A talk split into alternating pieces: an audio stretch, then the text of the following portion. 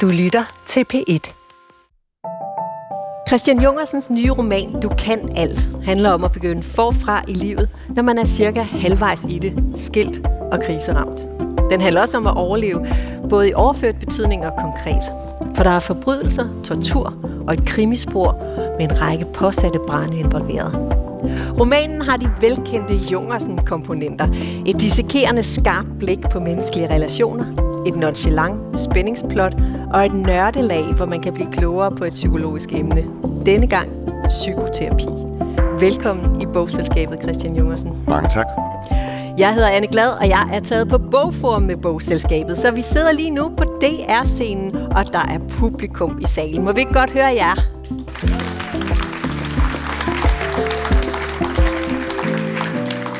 Åh, det er dejligt, der er mennesker. Christian Jungersen, vil du begynde med at læse den første sætning i det første kapitel, ja. i det første bind af det nye roman, Du kan alt. Og kapitlet hedder The Rumble in the Jungle. Ja. Vinden blæser gennem Eskildsgade på Indre Vesterbro. Den vævler støv og blade og forældre op. Ja, alt, hvad der er indtørret og brugt. Og den her første passage, den slutter også med linjerne. Bilerne på Indre Vesterbro er fulde af grædende fædre og mødre, og ingen ser os. Ja. Så du slår dit tema an fra starten her. Ja. Det er smertefuldt, når børnene flytter hjemmefra, ja. og man skal genopfinde sig selv og en hverdag uden dem. Hvorfor begynder du med de her forældre, der er indtørret? Jeg, jeg har bare været fascineret af den problemstilling. Nu har jeg ikke selv øh, nogen øh, søn, der er flyttet hjemmefra, så det er noget, jeg finder på. Men jeg øh, har bare været fascineret af den problemstilling i, i, i lang tid. Siden jeg var en ung mand, kan jeg huske, jeg var ude og gå en tur med en, med en kvinde, som fortalte om, hvor svært det var for hende, at hendes søn skulle flytte. Og, og vi var enige om, at det er jo helt normalt. Det er alle, alle mennesker, man elsker, de skal flytte fra en. Man bliver ked af det, og man bliver lykkelig, men det er svært. Men samtidig er der jo en samfundskonvention om, at det er sådan ting, der skal være, og du skal forstå det og acceptere det. Og hun synes bare, det var svært, og det gjorde bare et indtryk på mig. Det er sådan sædet i jamen, 20 år eller sådan noget mere oven i smerten over, at øh, Pers, som han hedder vores hovedperson, hans søn Silas skal flytte hjemmefra, så vil Pers kone også skilles. Hvad skal, gør det ved Per, det her med, at både hustruen og sønnen forlader ham øh, lige pludselig? Men altså, bogen starter i sådan en rigtig klassisk midtvejs krisesituation. Der er en kone, der vil skille sig, en søn, der vil hjemmefra. Hvad nu? Mm. Og det skal Per så forholde sig til. Og så kunne den have bevæget sig som så mange andre sådan midtvejs livskrisebøger, og det gør den så ikke, fordi den går fuldstændig amok, øh, kommer tilbage til Brasilien og Italien og Frankrig, og, og Pia bliver involveret ja, i mor og kær, kær, ny kærlighed. Der, der er totalt gang i den. Men udgangspunktet er meget sådan ligesom midtvejskrise til en mand, 48 år gammel. Vi vender øh, tilbage til det her med børn, der flytter hjemmefra senere. Øh, men jeg synes lige, vi skal fortælle lidt mere om handlingen ja. i din øh, roman. Du kan alt. Det er en stor roman. Det er to bind, over 700 sider, og vi følger hovedpersonen Per igennem øh, omkring 10 år. Romanen handler også om meget andet end midtvejskrise. Det den handler om traumer og relationer, øh, om far-søn-forhold, om forelskelse og om stor kærlighed. Mm. Og så har vi aftalt, at jeg gerne må fortælle, at Per undervejs i sin udvikling bliver drabsmand. Mm-hmm. Faktisk morder, det er jo egentlig værre. Ja, og, øh, og så bliver han stormende forelsket i øh, iranske Simin. Ja. Så der er også noget faktisk med Irans historie undervejs. Den kommer jo meget vidt omkring. Den er mere, øh, altså, hvor min tidligere bøger, Undtagelsen og Du forsvinder og Krat, har været mere sådan en hovedvej. Så den her mere bredt forgrenet, et net af små veje, man kan gå og kigge og hvor jeg så håber på, at der stadigvæk er den der fremdrift, som man har i en mere konventionel struktureret bog. Han, han kommer i den her krise, og han håndterer den. Og han håndterer den med at genopfinde sig selv, og tage på coachingkurser og terapi, og han bliver smadret god til det med at komme over kriser, og komme over traumer, og komme videre fra bitterhed og vrede. Og han bliver faktisk så god til det, at han kan undervise andre i det. Ja. Og øh, så øh, det vil så nogen så sige, wow, han er en dygtig og inspirerende figur, og det er han da. Han er da en held. Han er da, han er da, han er da en, som, som lykkes med noget, vi alle sammen gerne vil kunne lykkes med. Men samtidig, så er der det her med, at han måske bliver for god til det. Mm. Altså, hvis du kender en person, og er ven med en person, som du ved, denne her mand, han kan have så meget styr på sin meditation og sine åndedrætsøvelser, at hvis han slår dig ihjel, så vil han efter kort tid sidde og sige, um, og nu har jeg det egentlig godt igen. det, er, det, er u, det er uhyggeligt. Mm. Så han er både en held og et monster, jeg for sig vil jeg sige. Ja. Altså som du siger, så, så håndterer Per noget af den her krise ved at tage en terapeutuddannelse. Ja. Øhm, og, og så... Øh, og så virker det som om, at han faktisk finder mening i den her nye tilværelse, ja. i modsætning til HR-jobbet i kommunen, ja. han ja. havde tidligere, ja. med at, øh, at guide sine klienter gennem meditationer og samtaler. Og han arbejder med indsatte i fængsler, han arbejder med PTSD-ramte soldater, med øh, torturoffre, ja. øh, mennesker med alvorlige traumer ja. efter overgreb og krig og forbrydelser. Det er jo ikke første gang, at du, øh, du skriver om det her med krig og torturoffre, mm. som Per også beskæftiger sig med. Hvorfor er det et emne, som du havde lyst til at vende tilbage til? Altså før jeg skrev undtagelsen, øh, der, der var det ikke noget, jeg vidste så meget om, eller satte mig ind i, men de ting, jeg, øh, jeg vil faktisk sige, oplevede under min research til den, de har selvfølgelig gjort et livslangt indtryk på mig. Øh, så øh, det er blevet siddende i kroppen. Og man kan sige, jeg har prøvet at skrive en roman, som er opløftende, og man, jeg peger på, se du kan alt. Jeg, altså jeg tror rigtig mange af os kan meget mere, end vi tror, og vi kan være, gøre os meget mere fri af vores fortid, vi tror. Jeg vil gerne skrive en lys og opløftende bog, men samtidig er det her ikke en fagbog, og det er, ikke en, det, det er en roman, og det vil sige, at jeg lægger mig selv i den, og mit mm. verdensbillede i den. Og jeg har nogle gange nogle dystre billeder af, hvad mennesker kan gøre ved hinanden. Så den, og så kommer så det her spil, sådan ligesom et stof, du fletter af, af silkestof af gult og, og lilla, og det, afhængig af lys og hvordan du ser på det, får det forskellige farver. Og det vil sige, at du kan både se, du sagde altså noget om, altså man kan se Per faktisk som en held, og en person, der gør det virkelig godt. Du kan også se noget sort og noget slemt i, hvordan han opfører sig, hvordan andre opfører sig i bogen. Mm. Og det håber jeg på at gøre den mere levende og mere ligesom livet. Du det lyder næsten som om, det har været sådan en livsforandrende oplevelse for dig egentlig, den research, du lavede under undtagelsen. Jo, der indlejret en, øh, ja. altså grusomheden som sådan et uh, grundvilkår i, din, i dine tanker? Ja, det tror jeg egentlig, den har. Det er sjovt, det er der aldrig nogen, der har spurgt om før. Det er rigtigt, ja. Og så insisterer du på at, at samtidig have det lyse blik på verden, samtidig med den gerne, her grusomhed. Der er sådan et gammelt udtryk, vis og munter. Det vil sige, at super klog, super skarp, se hvad, hvordan det hele hænger sammen, og samtidig godt humør. Sådan prøver jeg på selv at være. Jeg vil gerne se nådesløst på, hvordan mennesker er, hvordan, hvad der foregår, og vil gerne have, at jeg samtidig lever mit liv med fornøjelse. Mm. Og jeg prøver egentlig på at have, have bogen have meget den samme energi i bogen. At der sker noget, der er drama, der er grusomt, men der er også et eller andet, altså der er ikke bare sådan, at vi sidder og, og græder over det hele. Der er sådan en, en, en mere energisk energi i bogen. Mm. Og hvorfor insisterer du på ikke bare, altså, det havde også været okay at lave en tungsindig bog. Hvorfor, hvorfor insisterer du på den balance? det er også et godt spørgsmål. Du lyder næsten overrasket, gør han ikke? øh, jamen altså, det kan, det, det, kan man, det kan man sikkert tale længe om. Altså, er det, er det, er det fordi, at jeg er, er dyb og klog, eller er det fordi, jeg er bange for mine dæmoner? Det, det, det, det kan være, at jeg har lyst til at hengive mig til sorgen, men jeg synes jo faktisk, at egentlig nogle gange gør jeg det alligevel, men jeg har ikke lyst til at leve. Jeg har ikke selv lyst til at være i den for længe. Der er nogle scener i den her bog, som er super sjove, der er nogle scener i den, som er virkelig hård læsning mm. øh, i forbindelse med torturofferne, og den kommer ligesom omkring i alle mulige genrer, fagbog, komedie, kærlighedsroman, alle mulige ting jeg selv kan ikke holde ud at læse den slags sådan nogle tortur særlig lang tid. Jeg, kan ikke, og jeg, jeg vil ikke byde, rigtig byde det andre mennesker. Det er en del af verden, det er en del af universet, en del af mit univers. Men, men jeg, jeg vil ikke hænge ved det. Ikke. Nej, det skal det alle de søde mennesker ude i salen. Der, der er ikke sådan, det er der, men det er ikke det hele. Mm. Altså bogen har jo stået ligesom sådan et kæmpe stort øh, maleri fra gamle dage, hvor der er små engle og vinger og konger og slag og, og Jesus og alting sker. Og på sådan et billede skal der være noget helt hvidt, der skal være noget helt sort, der skal være alting. Mm. Men billedet skal ikke være helt sort, så, så, så, så er det ikke værd at se på. Noget af det, som Per han beskæftiger sig med øh, i sin øh, terapi, det er, at han, han arbejder med mennesker fra Iran. Ja. Mennesker, som enten selv har været udsat for tortur, eller hvis forældre har været det. Mm. Og du beskriver, hvordan forholdene er, var i fængslerne efter den islamiske revolution i Iran i 1979, hvordan shahen blev afsat, og præstestyret med Ayatollah Khomeini ja. i spidsen kommer til magten. Ja. Hvordan har du fået hele den viden om revolutionen og torturen i fængslerne? Altså, ja, min, min sædvanlige research-teknik er jo, at jeg går ud og er sammen med mennesker, som har gjort det. det at jeg, jeg begyndte egentlig med min første roman, Krat, hvor jeg, da jeg var starten af 30'erne, skrev en roman om en mand i 80'erne.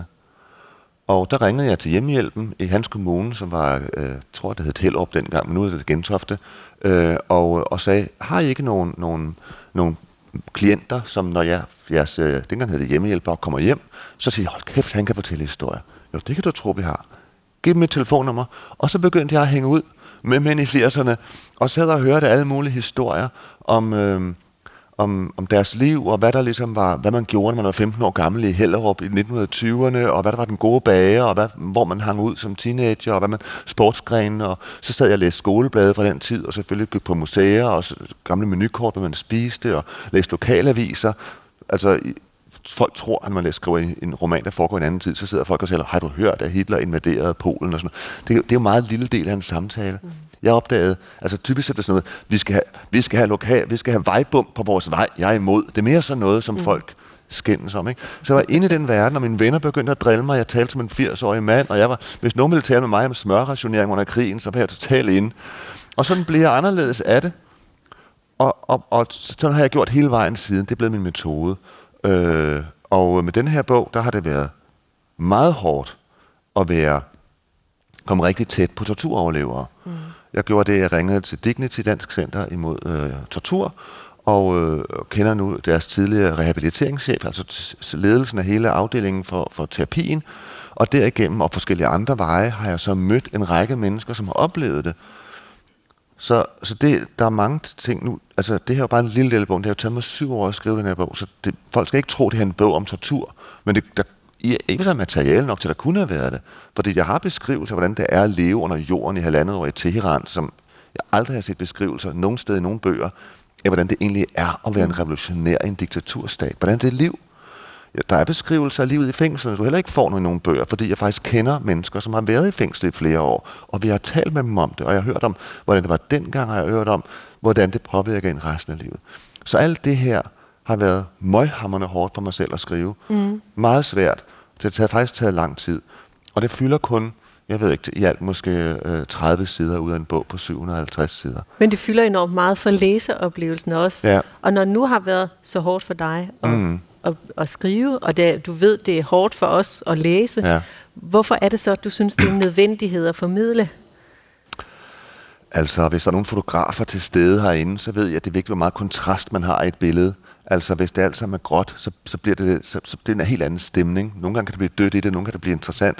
Men det, at du har nogle ting, som er til hele raden rundt, det gør et billede mere øh, energisk og livligt. Og igen, jeg, jeg vil gerne selv jeg vil selv gerne se de ting i øjnene. Det er ikke sådan, jeg fortryder. Det er ikke sådan, jeg siger, jeg vil ønske, at jeg aldrig havde hørt de ting. Sådan har jeg det ikke. Øh, jeg er taknemmelig over, at jeg er blevet lukket ind i den verden og har mødt den, selvom det ikke var rart hele tiden. Og, og, og så, har jeg, så er der andre ting i bogen, som er helt anderledes mundre og lette, der pærer på luksusresort på Bali for eksempel, som jeg jo selvfølgelig også har været på. Lad os lige få dig præsenteret lidt mere for, øh, for lytterne også, og for publikum her i salen, Christian Jungersen. Du er født i 1962 i København, yes. opvokset Humlebæk. Du er kant kom med fagene kommunikation og samfundsfag. Nemlig. Og så har du undervist i filmvidenskab, arbejdet som reklametekstforfatter øh, og som manuskriptkonsulent. Og så har du altså skrevet i alt fire bøger, siden du debuterede i 99 med romanen Krat, og den fik selvfølgelig også Bogforums debutantpris ja. øh, det år. Og så er der sidenhen kommet Undtagelsen, og Du forsvinder. Ja. Begge romaner er filmatiseret. Du har fået et hav af priser. DR-prisen, som godt nok hed P2 Romanprisen, dengang du fik den. Og så har du fået de gyldne laverbær. Og dine romaner er oversat til 20 sprog. Mm. Og så i den kulørte ende, så bor du på Malta. Det synes vi var mega spændende. Øh, du har en kæreste i København, og så ja. bor du ofte i længere tid hos øh, venner i New York, i Irland. Ja. Hvad giver det dig at opholde dig så meget uden for Danmark? Er det er jo farligt som dansk forfatter at være for meget ude i landet, for man kan miste kontakten til, øh, til Danmark, men samtidig så giver det helt klart også et blik på, hvad vi har af særlig øh, næsten magi i Danmark, altså hele verden, er der jo mennesker, som øh, man siger, den mere, på den mere sådan venstreorienterede del af spektret, som kigger på Skandinavien og er fascineret og bruger det i argumentationer. Se, Danmark, Norge og Sverige, det findes. Det, jeg er ikke bare en, en sindssyg, som har opfundet det hele. Det findes, det kan lade sig gøre, det er det, jeg kæmper for. Og samtidig er vi så skræmmebilledet for Trump-støtter og en masse af den slags mennesker.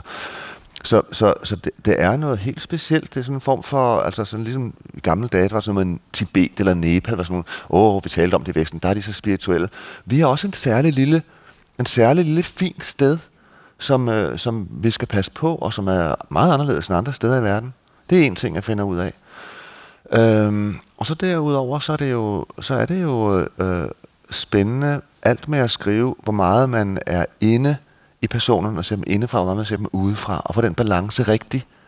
Sådan så, at øh, ja, jeg ikke skriver noget fuldstændig endimensionelt, bare sådan plat, jeg tror på personen, fuldstændig udistanceret, og heller ikke håner personen, men, men det, er, det er en del for mig af også, hvordan jeg kan lide at leve livet, simpelthen. Jeg synes, det, jeg er pisse bange for, at jeg snart skal dø. Jeg kan ikke lide det. Og jeg vil gerne, jeg vil gerne have mest muligt ud af det. FOMO hedder det. Fear of missing out. Det er det, jeg skal bare have det ud af. Og jeg sidder der, jeg har øh, en indtægt, øh, som er fuldstændig ustabil. Jeg ved ikke, hvad jeg tjener til næste år nogensinde, så det, jeg skal ikke sætte mig i store faste udgifter. Og hver gang der er et år, hvor jeg siger, at jeg har råd til noget fis og ballade, så skal jeg gøre det, mm. for snart er det slut. Og så er det så, at jeg kan jo arbejde alle steder. Så øhm, hvis nu du siger til mig, jamen Christian, ved du hvad, jeg har faktisk et sommerhus i Italien, og du må da egentlig godt låne det gratis i tre uger. Jeg skal finde ud af at komme derned, og det er min eneste udgift, for jeg har ikke tabt arbejdsfortjeneste. Så sidder jeg dernede i dit lækre sommerhus. Det. Hvis du har et af det lækre, det er jeg sikker på. så, har det... du siddet i, så sidder jeg i et glad, super lækre sommerhus. Nu begynder fantasien allerede at køre, og hun har en pool, og det bliver så godt. Og, og så sidder jeg og arbejder, og det, og det koster mig ikke andet end at komme derned, og det kan være meget billigt. Og indtil sidste år, der havde jeg faktisk et sommerhus i Italien. Men nu har jeg et sommerhus på Falster. Nå, ja, okay. Lyder det ikke dejligt? Det kan også være godt. Er der pool? ikke helt, Nej. men der er shelter. Okay. Ja, mm. ja. Det er en anden temperatur. Nå. Ja. Nej, men så også, så også øh, altså det med, at det, det er en måde at leve på, det er en måde at, at vokse på som menneske, men det er også en måde at, altså jeg, jeg lever, jeg vil sige, jeg lever nærmest for at skrive.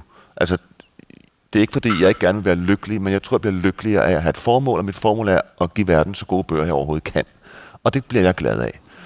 Og jeg kan bare mærke, at når jeg kommer ud i verden, så har jeg mere... Så opdager man også, nu sagde jeg en masse positive ting om Danmark lige før, men Danmark er også en meget lille, en lille kasse. Og nogle gange, når man ser romaner eller film fra USA, kan man få en fornemmelse af, det her det er for vildt, det er for mærkeligt, det er for langt ude, vi tror ikke på det som dansker, men for dem, der er det, der er det, altså, der er det sådan, det er. Mm. Og der kan vi virke som sådan noget underligt lidt gråt ensartet noget. Og der er det så spændende for mig at bo i andre lande og møde mennesker, som er, øh, kom, ligesom også de iranske flygtninge i min bog, altså kommer med et helt andet perspektiv. Og der er Malta et fantastisk sted. Det bedste, jeg har mødt af den slags, der kommer folk fra hele verden. Så jeg møder, hvad ved jeg, tyrkiske operasanger og matematikingeniører fra Wien og, og folk fra, fra øh, både kjoledesignere fra Malaysia og kanadiske øh, erhvervsfolk, og sådan, som kommer til Malta for at starte et nyt liv, som der, sikkert, jeg tror, hele vejen rundt omkring Middelhavet. Så jeg har venner, der har været tidligere i Deutsche Bank, og nu har en tapas-restaurant, eller, altså bare sådan, nå, okay, jamen fint. Øh, og det er opløftende, og det er spændende, og, og det, jeg, synes, jeg synes selv, at det, giver mig mere bredde og mere størrelse på det, jeg skriver, og det er meget vigtigt for mig. Udover at arbejde med de her traumatiserede mennesker, så øh, skriver Per også selvhjælpsbøger, og han får succes med en ny type klienter, som han kalder toenhaller. Ja. Altså, der er ligesom behov for at lave, stikke en fase ind mellem den anden og tredje alder. Ikke? Øh, lige der, hvor børnene er flyttet ja. hjemmefra, og hans terapi går så ud på at fokusere på muligheder. Ja. Altså, ikke se det her som stillstand og forfald. Det er jo det, jeg har, har oplevet i høj grad på Malta, hvor jeg er omgivet af mennesker, som le- lever lidt ligesom sådan nogle øh, 19-årige, som har sådan et sabbatår. Her har de bare ligesom et sabbatår 10. Børnene er flyttet hjemmefra. Nu skal der festes igennem, inden jeg bliver gammel. Og det giver en helt særlig energi. Så rejser man ud i verden, man møder nye mennesker, man bliver forelsket, man starter, man finder mærkelige jobs, man ikke har haft før.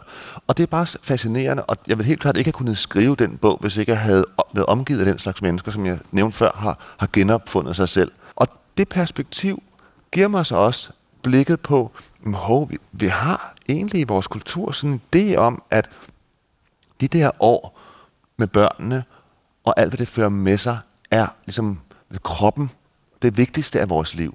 Det er der, hvor hvis, alt det der, det der, der, de ting, man er afhængig af, man skal have et stort hus, man skal have en masse bestik, og man skal have ting, og så man skal have nødt til at have en bil, og, og så man skal op klokken halv syv om morgenen, man skal arbejde fuld tid, og man, alle de der ting, det er hovedparten. Det er det ikke. Det er 20 år, og, eller sådan noget af den stil. Og derefter, hvis vi er heldige, ingen ved det, mm. men hvis vi er heldige, så har vi 30-40 år, der er helt anderledes, inden vi bliver syge og gamle. Det er hovedparten af vores liv. Det er hovedparten. Og det er som om vores kultur ikke er klar over det.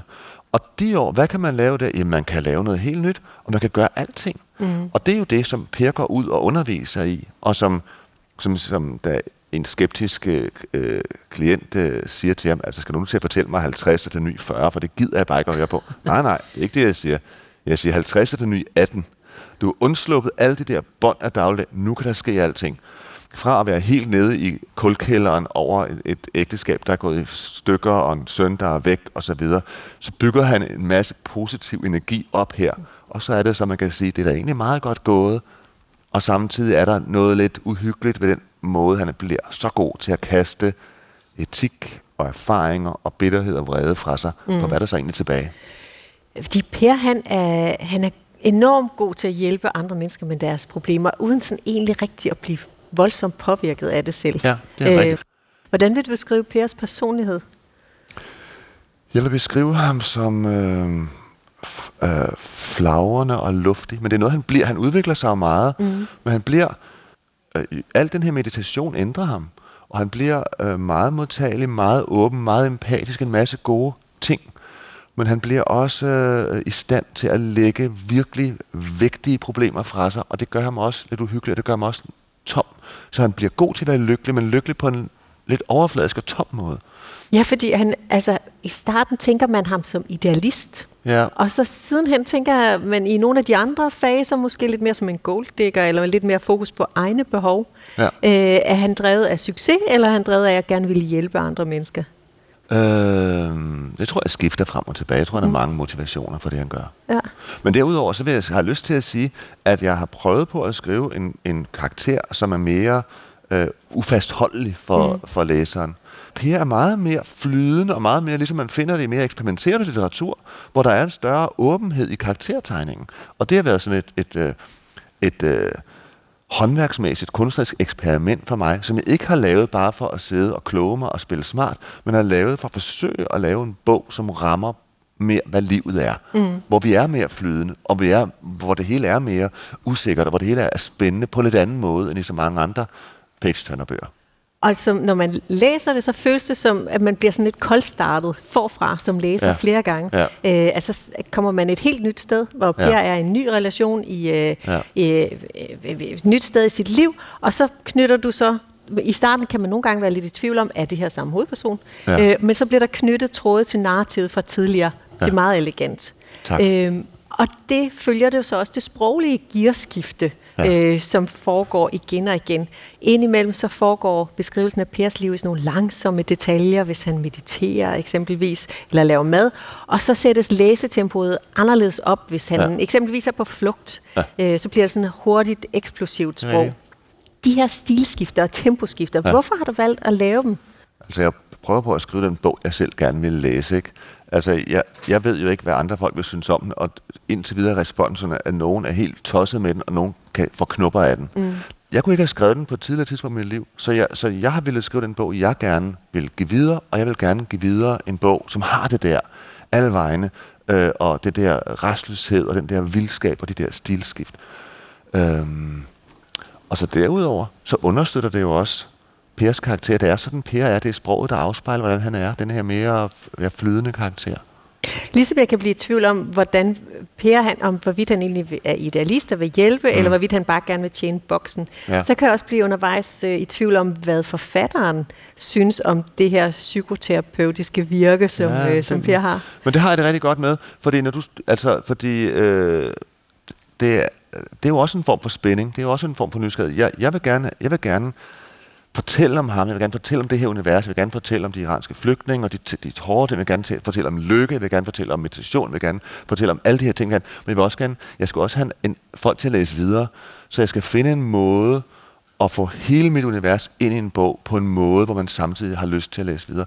Og så er jeg glad for den form for spænding, for nogle former for spænding vil være mere. Nu sagde du, at jeg har den nonchalant forhold til spændingsblad. Mm. Det er mhm. meget fint sagt, det er rigtigt, det har jeg.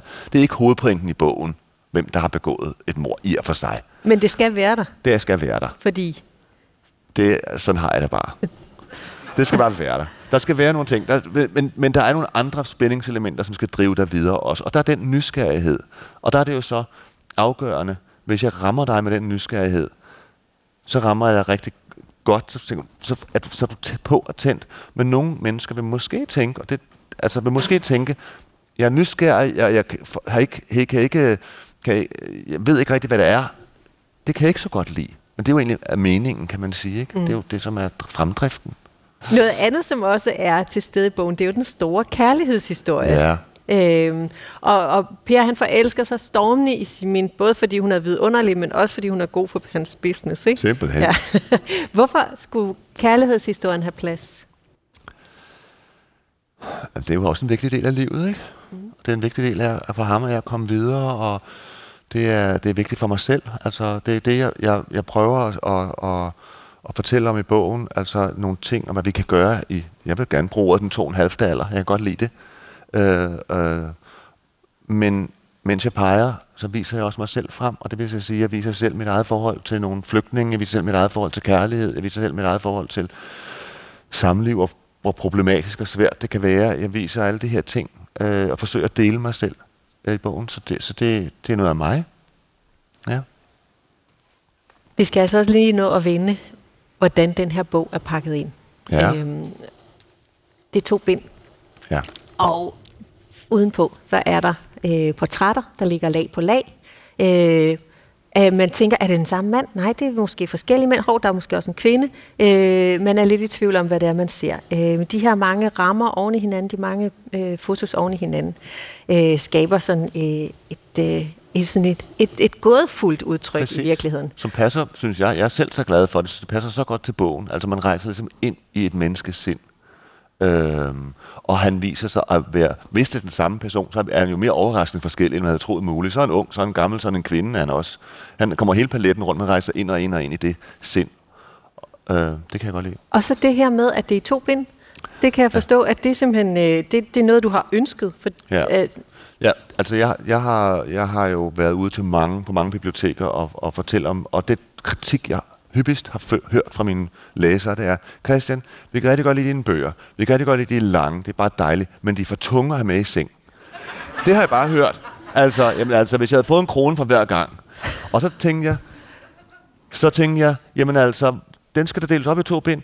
Og forlaget var sådan lidt, mm, det skal vi altså tale med salg- og marketingafdelingen om, og de sagde, ah, det ved vi ikke rigtigt, og sådan noget. Og så jeg tænkte, det her, den skal jeg altså insistere på, så jeg fik det simpelthen fået ind i min kontrakt. Den skal være i to bind. Det står i kontrakten. Så de kunne ikke komme udenom det, hvis de ville have mig. Og, det jo så, helt, og jeg må sige, det har været virkelig dejligt, den har været to ja, bind. Jo, du kan tage, kun tage den ene med, når du har den med i tasken i toget eller et eller andet. Så det er helt genialt. Ja. Christian, en ting, som jeg også altid beder mine gæster om i bogselskabet, det ja. er at komme med deres egen personlige anbefaling til en læseoplevelse ja. til lytterne. Ja. Det kan vi også lige nå her til sidst. Hvad synes du, vi skal læse? Jeg synes, vi skal læse uh, Bavian af Naja Marie Eid. Mm, fra 2006. Som er en, en novellesamling, mm. som øh, jeg synes er dybt fascinerende selv. Øh, og som er sådan en tonemæssigt, nu skal jeg jo ikke prøve at pumpe mig selv op ved at stille mig ved siden af hendes fantastiske bog, men man, hvis man læser, man kunne se, at der er noget af den samme energi i bogen på en eller anden måde, altså en, en restløshed og en fremdrift og nogle skift i, i, i tone, øh, som altså jeg synes er håndværksmæssigt ekstremt imponerende. Så hun er så livserfaren og så kunstnerisk dygtig, og, og, og for, formår at få det ind i de her noveller, som man også kaster ind hulter til bulter. Ligesom min bog, i hvis jeg kaster ind person hulter til bulter. Øh, det med livserfaring, det var alle andre om at dømme om. Men, men øh, det, det synes jeg, jeg synes simpelthen, det er en præstation, både at man skal, kan påskøre en godt skrivehåndværk, men også bare være tæt på et klogt menneske. Anbefaling fra Christian Jungersen er Naja Marie Eids novellesamling Bavian. Jeg køber fuldstændig præmissen i Du kan alt. At man kan ændre sit liv fuldstændig og skabe en helt ny livsbane. Mod er den afgørende faktor der. Livet er langt, og det slutter ikke ved 50 eller 70. Christian Jungersens nye roman er en stor oplevelse, handlingsmæssigt og litterært. Jeg var revet med hele vejen, og jeg har allerede anbefalet din bog til flere to en halvere. Tak for ny indsigt i Irans historie, som vi ikke nåede at tale så forfærdeligt meget om i dag. Og tak fordi du kom her som gæst i bogselskabet og fortalte om din nye roman, Du kan så alt. Så dejligt at være her, så dejligt. Også tak til jer, der lyttede med her i salen på Bogforum, på P1 og på podcasten.